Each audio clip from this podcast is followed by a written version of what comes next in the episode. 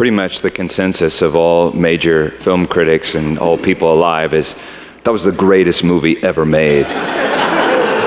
First Blood, John Rambo, May 27th, 1983. We played it at my bachelor party. I, I figured that it would be good preparation for marriage because John Rambo was a man, a, a, a, real man, and a Christian too. Did you hear him say Jesus when he hit the tree up there? And see, he was, he was praying. He was praying. John Rambo was an avenger of blood. And that's actually a title uh, used 11 times in the Old Testament Avenger of blood or Redeemer of blood, also known as the kinsman redeemer. In ancient Israel, if someone was married, the, the closest male res- relative was designated the Avenger of blood, and that person's job was to avenge blood with blood. By nature, I think we're all pretty good avengers of blood, and, and we usually avenge with interest. In other words, you insult your wife, and she'll insult you back with interest. You draw blood, and she'll draw some blood with, with interest. Larry Crabb used to describe marriage as two ticks and no dog. Two bloodsuckers and no blood to suck. You know, church is a marriage. As the bride of Christ, we're all bound to Christ, our kinsman redeemer, and we're all bound to each other with the, with the same covenant. About six years ago, I was sitting in a, in a staff meeting. At that time, we had like 40 people on staff and thousands of people that attended the church. And so somebody was always mad at me. Somebody was always disappointed in me. Somebody always wanted something from me. And I remember this one staff meeting, I just, I broke down and through tears, I said, I don't have any more blood to give. And even if I said, as I said it, I, I, I was trying to draw blood, a little more, more blood. But is that what church is? 3,000 ticks and no dog. Maybe that's what this world is 6.5 billion ticks and no dog. So I'll give you a war you won't believe. They drew first blood. They drew first blood. Who drew first blood? And, and where does all the blood come from? What is blood? Deuteronomy 12 23, the blood is the life. And you shall not eat the life with, with the flesh. The blood is the life in the flesh. You know, in the Old Testament, wine is referred to as the blood of the grape, the flesh of, of the grape. Genesis 49 11, Jacob prophesies that in the last days, Judah will wash his garments in the blood of grapes. How weird is that? We know that the lion of the tribe of Judah tramples the winepress of the fury of the wrath of God, blood that is wine and wine that is blood. Leviticus 17:11 For the life is in the blood, and I have given it for you all to make atonement for you all, for your lives. And and so the high priest, you remember, would throw the blood on the altar and then he would throw the blood on the people, but they would never eat the blood, for the life was in the blood and the life belongs well, I guess it must belong to God. The blood was the life. So, so, so when you ask that question, what's the meaning of life? God, what is it all about? What's the meaning of life? Well, that's the same as asking, what's the meaning of blood? The blood is the life. And, and what is life? Well, Jesus said, I am the life. You know, I think it's utterly fascinating to take Scripture literally not mechanically like the, the owner's manual for your VCR, but literally, uh, according to the literal intent of the author, the, the person that, that, that wrote it. Jesus said, I am the life. And see, I think he meant, I am the life. So any life in you must somehow be Jesus in you. Isn't that wild? So do this. Take your these two fingers and put them up on your carotid artery, your, You know, carotid artery connects your head to your, your heart and the, the rest of your body. Do you feel something? That's good because we, we think it's good to feel that in worship, that your heart's beating. We see that's, that's life circulating through your flesh. And that's something. Look at your, I mean, my hand's kind of cold, so I can't see it as well, but maybe the back of your, your hand, if you see if you see veins, that's life. But check this out it's, it's not your life, right? It's not your own life. If you think it's your own life, then you've stolen life. For Jesus is the life. And you drew first blood. Remember when, when we took Jesus' life on the tree? Well, maybe we take his life every moment that we consider his life to be our life. So maybe sin isn't a small thing. Maybe it's like our everything. Our life is stolen life. Our, our life is sin. Our life is Christ's life taken from a tree. And when we take life, we kill life. So our life is death. Our life is Jesus' death. For his blood no longer circulates in his body. His blood, the life. And what then is the meaning of life? What's the purpose of the blood? What, what does our flesh tell us? What does my body tell me? Well, above all, my body tells me this don't bleed. Don't lose that blood. Keep that blood in your body. The meaning of life is not bleeding. Above all, don't lose your blood. Don't lose your life. Keep your life in your body, your own body, your flesh.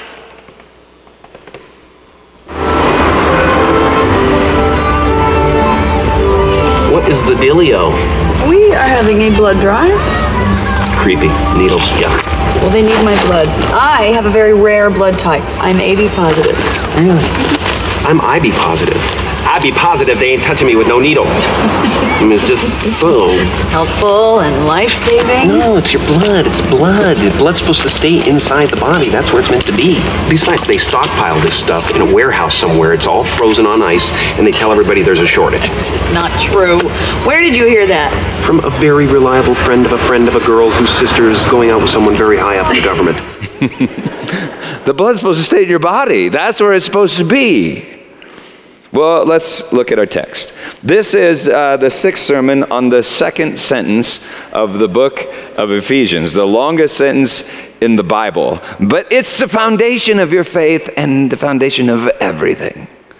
Ephesians 1, verses 3 through 14. Blessed be the God and Father of our Lord Jesus Christ, who has blessed us in Christ with every spiritual blessing in the heavenly places even as he chose us in him before the foundation of the world, that we should be holy and blameless before him in love. He predestined us for adoption through Jesus Christ, according to the purpose of his will, to the praise of his glorious grace, grace, with which he has blessed us in the beloved. In him we have redemption through his blood, the forgiveness of our trespasses. And so forgiveness of sins is redemption through his blood. Jesus is, is our kinsman redeemer. He's the avenger of, of blood. He's, he's the man, the eschatos man, the definition of man. But what's he to do when his kinsmen spill each other's blood? And what's he to do when his bride spills his own blood. We drew first blood, and he's the avenger of blood, and he's our kinsman. It's for us that the blood is, is, is, is avenged. And if Jesus is the life, and the life is in the blood, then all the blood is really his own blood. And he does all the bleeding.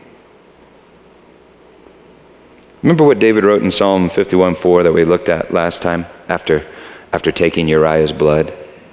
He writes, Against you, O God, against you only have I sinned. Think about that. I think that means David didn't actually spill Uriah's blood. David must have spilled Jesus' blood from Uriah's veins. You know, if you really believe that your life was Christ's life, that your blood was his blood, well, no one could take your blood. I mean, you might feel pain, right? But not shame, uh, not be shamed. I mean, you would never feel sinned against. You would never feel like someone took your blood. You never feel sinned against. And you, you yourself would be like impossible to offend. And now I know you might say, oh, yeah, but I will then I would be offended on Jesus' behalf. Well, that's a good theory, but the problem with that is that Jesus just seems like impossible to offend. You know, Muslims are uh, pretty easy to offend, it seems like. I mean, they get offended over Muhammad quite a bit. Uh, Jews get offended quite a bit, often at Jesus. And American Christians seem to just be offended all the time. Offended. That's offensive. But can you think of a time when, when Jesus got offended? I mean, he got angry, right, on, on others' behalf. He certainly didn't mince words when speaking to whitewashed tombs, but when people sinned against Jesus, how often did he say, You know, I, I am just personally uh, very offended Actually, the whole world is offended that Jesus would just not get offended. That's called the offense of the gospel. That when the sin of the world was loaded on his back, when his own people nailed him to the tree, when his bride stripped him and drew his blood, he cried out, Father, forgive them, forgive them. They do not know what they do. I'm just saying that if, if you actually believe that his life was, was your life, I think you'd be like impossible to offend. Now, granted, you would be a slave. Remember, he said, I only do what I see my father doing. I mean, granted, you might be the last and the least and the slave of all, servant of all. You might be a slave, but you'd be entirely free from sin. This world would have no dominion over your heart and you would experience joy. His joy. Ephesians uh, 1 6. And can you get, are, are those lights on, you guys, the spotlights on? Ephesians 1 6. My eyes are getting old. We have redemption through his blood. We have redemption through his blood, the forgiveness of sins. Verse 4 Chosen in him from the foundation of the world Redemption through his blood, the forgiveness of sins, chosen him from the foundation of the world. We, we drew first blood. We, we sinned in a garden on Mount Calvary. We took his life on the tree. We drew first blood, but only because from the foundation of the world, he gave first blood. So Jesus must be impossible to offend, right? But what's up with this Holy Spirit? I mean, what about that? Because remember what we read last time? Matthew 12, 31. Therefore, I tell you, every sin and blasphemy will be forgiven people. I mean, that is a huge statement, right?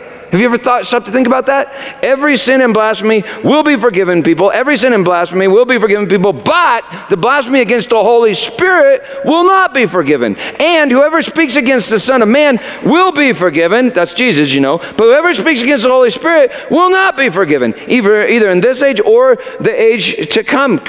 Wow. I mean, the unforgivable sin, that's what we call it. I wonder, I wonder what it is. I wonder if you've committed it.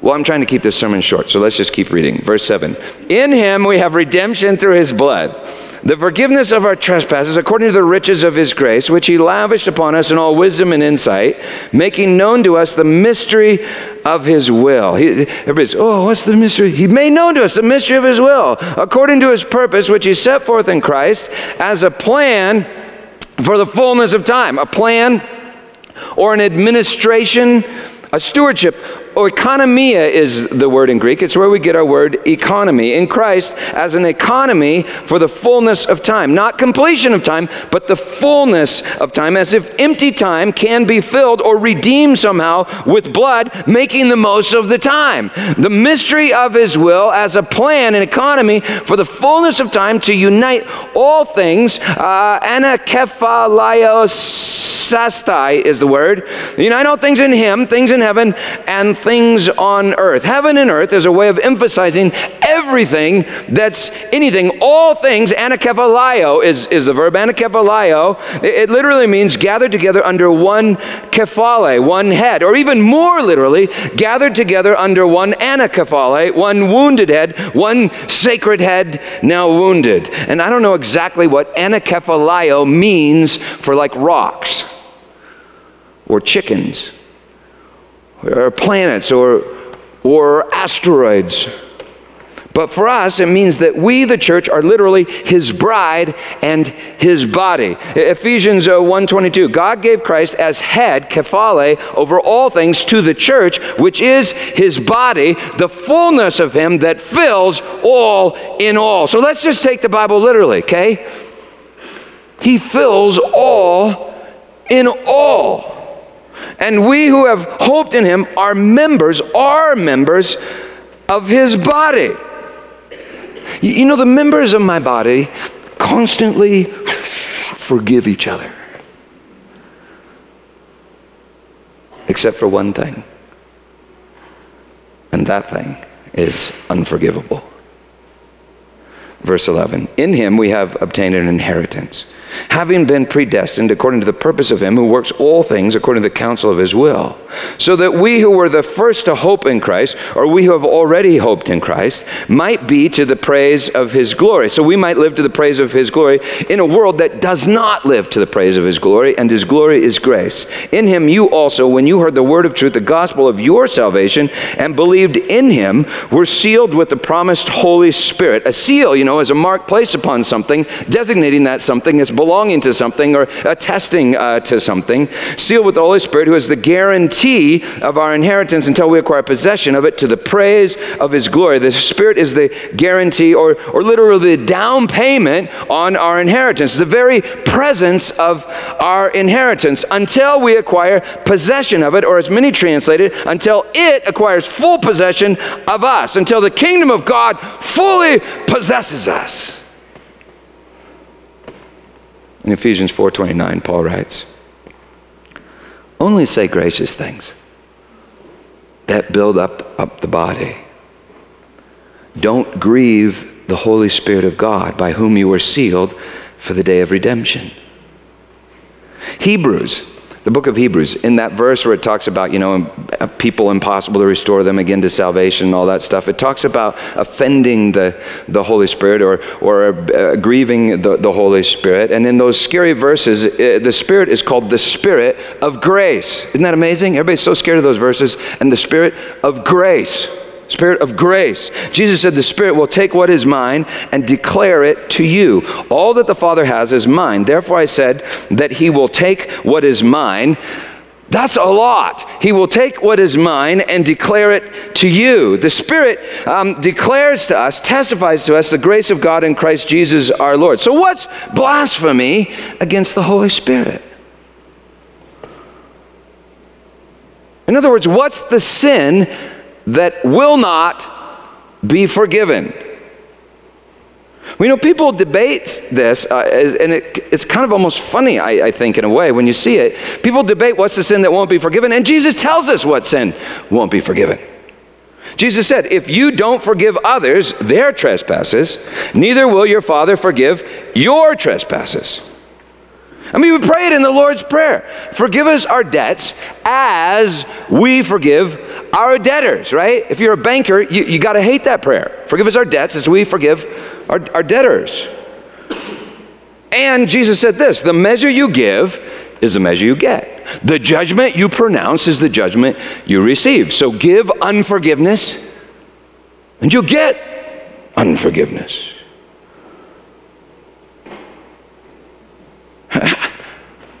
How many of you have ever not forgiven someone? Raise your hand. Raise your hand. I know you're afraid to raise your hand, but you should also be afraid of lying in church. I mean, did you see that? Holy crap. I mean, maybe we all committed the unforgivable sin. M- maybe that's why people don't state the obvious that unforgiveness is the unforgivable sin. Well, man, if, if a sin is unforgiven, if a debt is unforgiven, what does that mean? It means we have to pay. If the bank won't forgive you a debt of $10,000, it means you have to pay the $10,000 or be thrown in prison until you pay every last penny. And Jesus even told a story like that.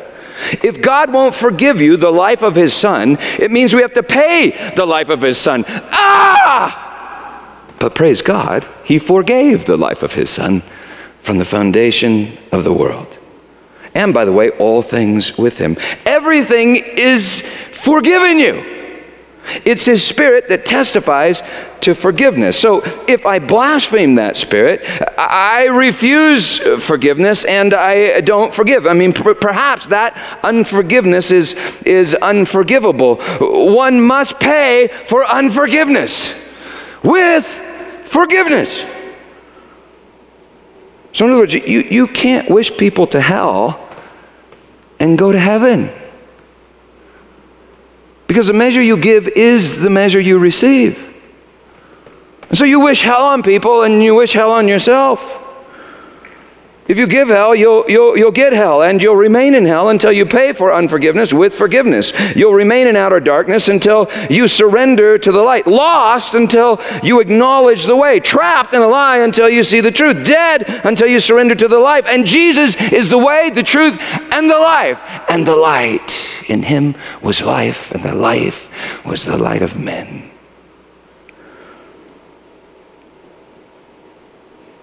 Well, praise God, Ephesians 4 9, Jesus descends into hell, the lowest parts of the earth. And so one day every knee will bow and every tongue shall give praise to Jesus Christ as Lord, to the glory of the Father. And his glory is grace. So I think it's clear unforgiveness is the unforgivable sin. Five years ago, my denomination, my church demanded that I publicly confess that there was a group of people who, quote, could not be saved. Which means God could not forgive them and would not forgive them, and they were not forgiven. Which means I could not forgive them, for God would not forgive them. But if I did not forgive them, God would not forgive me. For unforgiveness is the, or forgiveness, or unforgiveness is the unforgivable sin. A group of people who could not be saved, which means they could not be forgiven. I could not forgive them, for God would not forgive them. Uh, but if I did not forgive them, God would not forgive me, for unforgiveness is the unforgivable sin. You see, the sanctuary started as a group of people who did not want to commit the unforgivable sin. A group of people who wanted to testify to the wonder and power of God's grace in Christ Jesus our Lord, exhibited on the cross and revealed through the power of his blood. I believe it's our calling, and I am not ashamed of our calling. Well, my denomination, my church, demanded that I publicly profess faith in unforgiveness. And when I did not, a whole lot of people paid with a whole lot of pain. And I got to tell you, I found it rather hard to forgive.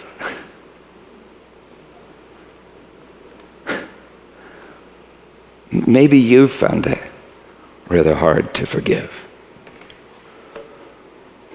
Well, it was around that time that I sat in that, that staff meeting, feeling so wounded, feeling so deeply offended. And it was then that I said, I don't have any more blood to give. That was pompous. I don't have any more blood to give. And it was a lie. I don't have any more blood to give. Why? Because I never had any blood to give in the first place. I mean, I don't own the blood. I'm a tick, not the dog. It's not my life, it's not my blood. And thinking it is my blood, I refuse to bleed Christ's blood. That's the unforgivable sin. It's death. You see, forgiveness isn't just a theory to be argued, it's a life to be lived. It's actually His life to be lived. It's His blood to be bled. And His blood never runs out, it's eternal. So I had no blood, and yet I had all the blood. But that day, as a member of the body of Christ, speaking to other members of the body of Christ, I refused to bleed. I, I refused to forgive. You see, the members of my body constantly forgive one another, and that's called life. But there's one thing that cannot be forgiven, and that's when one member calls the life its own.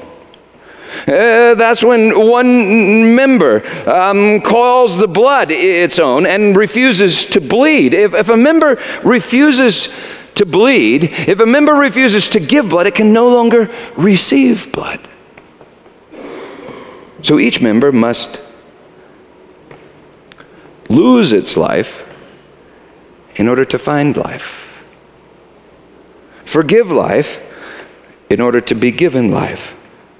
And if a member seeks to save its own life, it dies. Anakephalaio.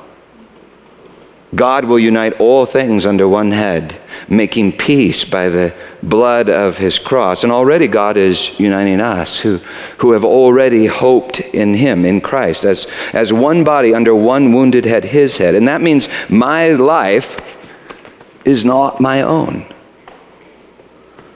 It's my flesh, my, my pride, that tells me not to bleed. But if I don't give blood, I can't receive blood. If I don't forgive, I can't be forgiven. I'm trapped in death, offended at life. I'm a Pharisee. You know, the Pharisees were offended at Christ's life. And it was to Pharisees that Jesus talked about um, the unforgivable sin. Remember, after they were offended that Jesus would cast the demon out of a demoniac, the, the Pharisees crucified Jesus because they could not forgive his forgiveness. I mean, Jesus forgave Romans. Now, that's not a problem for us today, but believe me, that was a problem for them. Occupied people oppressed by the Romans. Jesus forgave Romans. He forgave tax collectors. He forgave sinners. He forgave harlots. He forgave demoniacs. And he acted like Pharisees needed forgiveness too. Maybe all sin is unforgiveness. All sin is not bleeding. Uh, all sin is not believing I'm forgiven life and so don't give life. Maybe all sin is thinking that my life is, is my own. You know, on the cross, Jesus trampled the winepress of the fury of the wrath of God. He trampled grapes. There's blood in the flesh of the grapes. Maybe the blood is like stolen life. So the fruit that's thrown into the wine vat is like confessed sin, sin that's been confessed from us, but surrendered at the cross. The flesh of the fruit is crushed in the press, and the, the blood flows out and turns into wine. It's grace, it's a river of life and a river of blood that flows from the throne. And enthroned upon his cross, Jesus delivers up his spirit, saying, It is finished. He surrenders his spirit, the spirit of forgiveness, the helper who helps all of us bleed. And that's life. You know, St. Paul wrote, I am foremost of sinners. Well, if it's true, and the Bible seems to be true, that he was the foremost of sinners, don't you think he committed the foremost of sins? The unforgivable sin? And it's St. Paul uh, that once uh, that, that, wrote that um, well he wrote this too he had more confidence in the flesh than anyone isn't that something he was a, a premier pharisee and yet he wrote we have redemption through his blood the forgiveness of sins the plan for the fullness of time anakephalaio all things united under one sacred head now wounded and so my meaning in my time is this.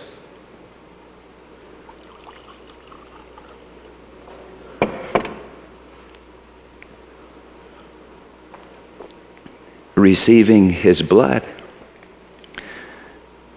and bleeding his blood.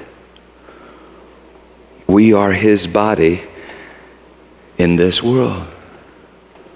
My meaning in my time and check out the meaning of all space and all time is this. Do you remember do you remember this when we talked about flatland, we talked about all space and space and time and our journey through time? Well, the meaning of all space and time is this. It's it's it's forgiveness. One day a river of blood a river of life will flow out upon this earth and flood all of space and time, all of space and time with mercy. And on that day, if you harbor unforgiveness, if you hate unforgiveness, well, well the, the, it, it will appear as if like bowls of blood are being poured out on the earth, burning blood, and, and they are. It's called Judgment Day. And yet, on the other hand, if you have learned to love forgiveness and, and bleed forgiveness, you know, on that day you will find yourself swimming in a river of life. And you are. It's, it's Judgment Day. You see, the meaning of all things is forgiveness, mercy, the, the life of Christ. So, forgiveness is the meaning of life, like bleeding is the meaning of blood. Forgiving and being forgiving, circulating his life is the meaning of life. It is our life. And you see, this is truly a revolutionary idea if, if you meditate uh, upon it. Listen closely. The reason you exist in this fallen world is to learn to forgive and be forgiven. In other words, to lose your life and find it. And forgiveness is the fullness of time. So at every point in time, with every choice in time, you're being issued an invitation to forgive or to, to be forgiven, eh, eh, to give blood or to receive blood, to give life or receive life, to forgive or be forgiven. That is to will God's will in time. Whenever we refuse to forgive or be forgiven, we create empty time, meaningless time. We lose time. But forgiveness is the plan for the fullness of time. So in Christ, we can redeem the time. So, n- number one, wherever someone has taken life, what you thought was your life, you can choose to give Christ's life. You can choose to redeem the time, change the meaning of time from resentment to, to, to mercy. That is, wherever someone has sinned against you, whenever and wherever someone has drawn blood, you can choose in Christ to bleed Christ's blood. It was always His blood. You just didn't realize it. It was His blood, and He has rivers of blood. You can choose to forgive in Jesus' name and fill your empty time with meaning. Wherever someone draws your blood, you can bleed Christ's blood. And wherever you drew someone else's blood, you can choose to receive Christ's blood. You can be forgiven. You see, it actually was Christ that you sinned against. And Christ forgives you from the foundation of the world. So, at the tree where you sinned by taking his life, you can receive life and redeem the time. Then the worst Friday becomes the best Friday, Good Friday. You see, forgiveness is the fullness of time and the meaning of time. Don't get stuck in time. That's hell. Well, anyway, whenever you cry out, what's it all about? What's the meaning of life? Answer forgiveness. Learning to receive love and learning to give love. And you know, God is love. Why'd I, why'd I get married? Why'd she hurt me? Why'd I hurt her? Why do I have to go to church? Pastors pray that a lot, you know. God, why is it so great sometimes? And why is it so painful other times? Why do I have friends? Why do they come into my life and leave my life? Why do they curse me and why do they why do they bless me? Why do kingdoms rise and kingdoms fall? Why do I exist in this world of sorrow and, and joy? Answer forgiveness. To forgive and to learn to be forgiven, to learn to live. Now, if all of that sounds morbid, you still don't understand. It's life. It's just not your own private life. It's a communion of life. It's his life. In him is life. His body is a communion of life in, in this dead world. So, within the body, when all the parts are working, bleeding one into another, what is there? Life and incredible joy. It's only at the edge of the body where it encounters death that there's pain. The edge of life, the, uh, the beginning of life is pain, but life itself, life himself, is joy. The church is Christ's body in this world, the new creation in the old creation, an economy, or oikonomia, an economy of grace. The kingdom of God is an economy of grace. And so the life does not trickle down from rich people. The life does not trickle down from powerful governments. It gushes up from the rich who've become poor and from the powerful who've become weak. It flows like a river from a body broken, a slaughtered lamb standing on the throne. The kingdom of God is an economy of grace. And think about this every great party that you've ever been to is an economy of grace. You ever thought about that bunch of people sitting in a room? It's so boring, and then something happens. What happens is an economy of grace. A good marriage is an economy of grace. A life is an economy of grace. The church is to be an economy of grace. In other words, we have all the gifts and talents and, and things we need right here in this room. And what do we need? The Spirit of grace, inspiring an economy of grace. And so the enemy will, will whisper in your ear. He'll whisper, You'll find sanctuary when you save your life and never, ever bleed. And the Spirit of grace will whisper the meaning of sanctuary is losing your life and finding your life, which is His life. The meaning of sanctuary is giving blood and receiving blood and giving blood and, and, and receiving blood and giving blood.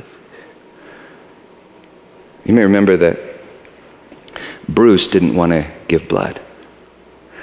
He, he wanted to have grace but not give grace. He, he didn't want to give blood. He, he wanted to be God, but he didn't know God. And so, you remember the story God let him be God. God let him be God, but he failed at being God and lost grace. And so he surrenders to God and comes to know God. He actually loses his life, literally loses his life, and, and then finds it. And, he, and, and, and then he chooses, he, he chose love. He chose love. In other words, he learned to bleed. What do you really care about?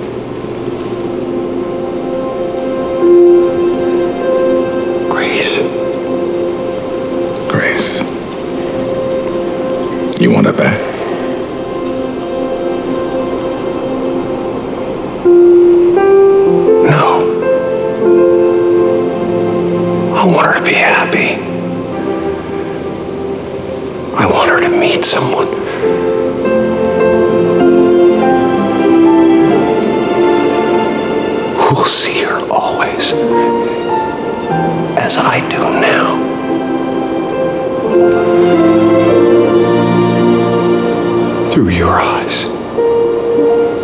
Now that's a prayer. Yeah. Yeah. It's good. It's good. It's good. I'm gonna get right on it. That didn't feel very good. Got a rhythm. All right, I got a pulse. Bruce? Bruce? Welcome back. You're lucky to be alive, son. Someone up there must like you.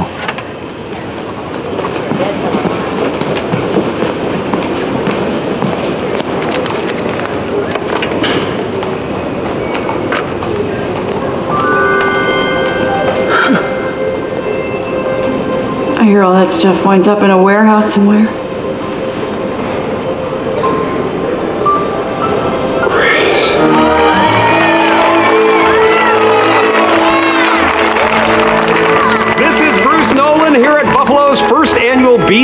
Blood Drive. It's a BEA beautiful day. So come on down here because the life you save could be mine. I myself will have given blood twice this week. For those of you who haven't heard, I'd like to introduce you to the future Mrs. Exclusive, Grace Connelly. There she is. How was that? That was great. Yeah? That was really great. Now you still have to go over there. The nurse is waiting. Do I have to? It's not gonna hurt. In hmm. fact, I think you'll find it quite pleasurable. Hmm.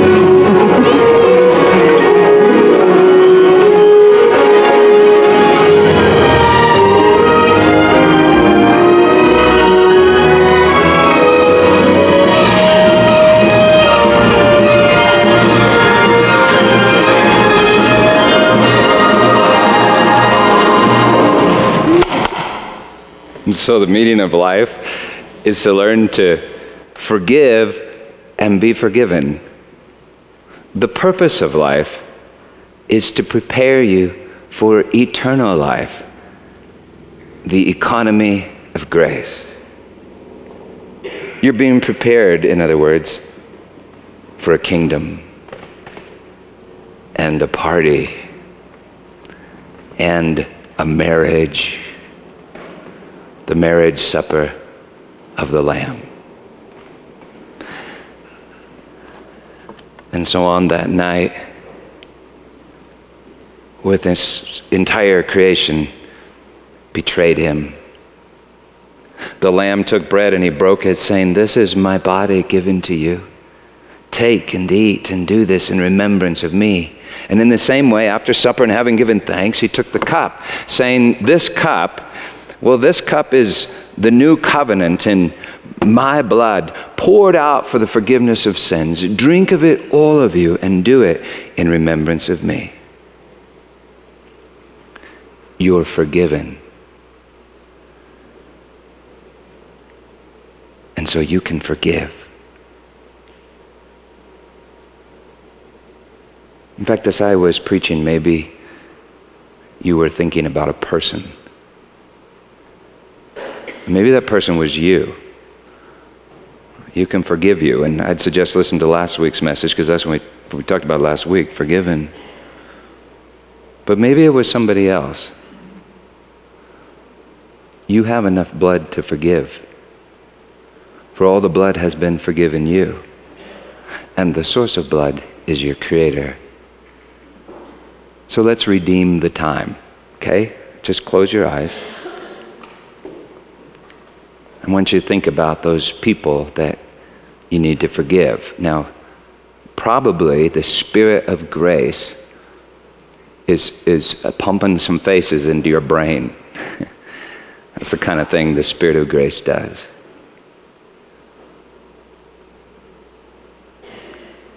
There's enough blood.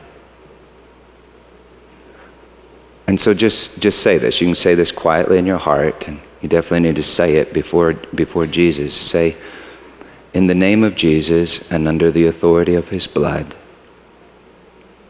In fact, why don't you just say that out loud? In the name of Jesus and under the authority of his blood, I forgive. Say, I forgive. Now, in your heart, and, and you can do this out later, offer up those people, offer them up to the Lord.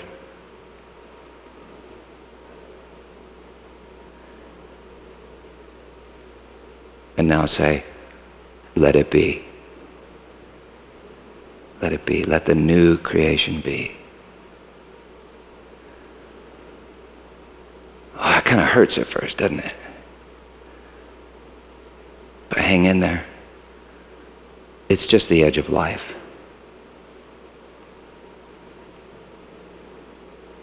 Amen. So, forgiven, you can forgive. And now, that's not bad news. That is the very best news. I worry that sometimes we come to this table and we think that this is a sad table. We sing sad songs. And you see, it is sad for a moment. But for all eternity, it is the greatest party. It's life. You are being prepared for life, eternal life, an eternal kingdom, the economy of absolute grace. And have courage because there's power in the blood. See, there's forgiveness in the blood. There's life in the blood because it comes flowing through your veins. In Him was life, and the life is the light of men. In Jesus' name, let's walk in the light. Let's worship. Amen. Dark cup is wine. And by the way, the brush that I painted with was like a clean brush. My wife assured me. So, all you germaphobes, it was clean and the alcohol will kill any diseases in the wine. Uh, the white cup is juice. Um, they're both the love of God poured out for you. In Jesus' name, believe the gospel and live the gospel. Amen. Be to you, Lord God. Spirit of Jesus, we invite you then to move in this place. Because Holy Spirit, we know that you give you give gifts, you give talents, you give resources, but not as possessions to keep. They're all gifts that are to be used for building up the body. They're for being given away, and, and they're all worthless unless we have love. That's what Scripture says. Right, Spirit of God? That's what Paul wrote. You can have all these things, but they're all worthless if you don't have love. And Holy Spirit, you are the Spirit of love. And so we invite you to descend on us and turn us into an economy of grace. Be glorified in this place. Lord Jesus, uh, in, in the name of the Father, the Son, and the Holy Spirit, we pray it. And thank you, Lord God, that you have included us in your life. What more could you give us? And so, in Jesus' name, we thank you. Amen. And so, um, I watched you bow your head and pray about forgiveness, maybe some tears, that kind of thing, and I think you did it. And uh, then I saw you come up here and take some wine or grape juice, whichever, uh, but it's the blood of Christ. And so you uh, bled blood and received blood. You forgave and you were forgiven, forgiven, forgiven. And you see, I think this is. This is good news. I think what this means, this is gospel, okay? What I'm about to say to you is gospel. Ready? You're not a tick. You're part of the dog. And every dyslexic knows dog is a code word for God. And, and God is man's best friend, right? He has included you in his body. You are his bride and his body. And that is not bad news. That's the very best news. You are being prepared for the economy of grace. So, in Jesus' name, believe the gospel and live the gospel.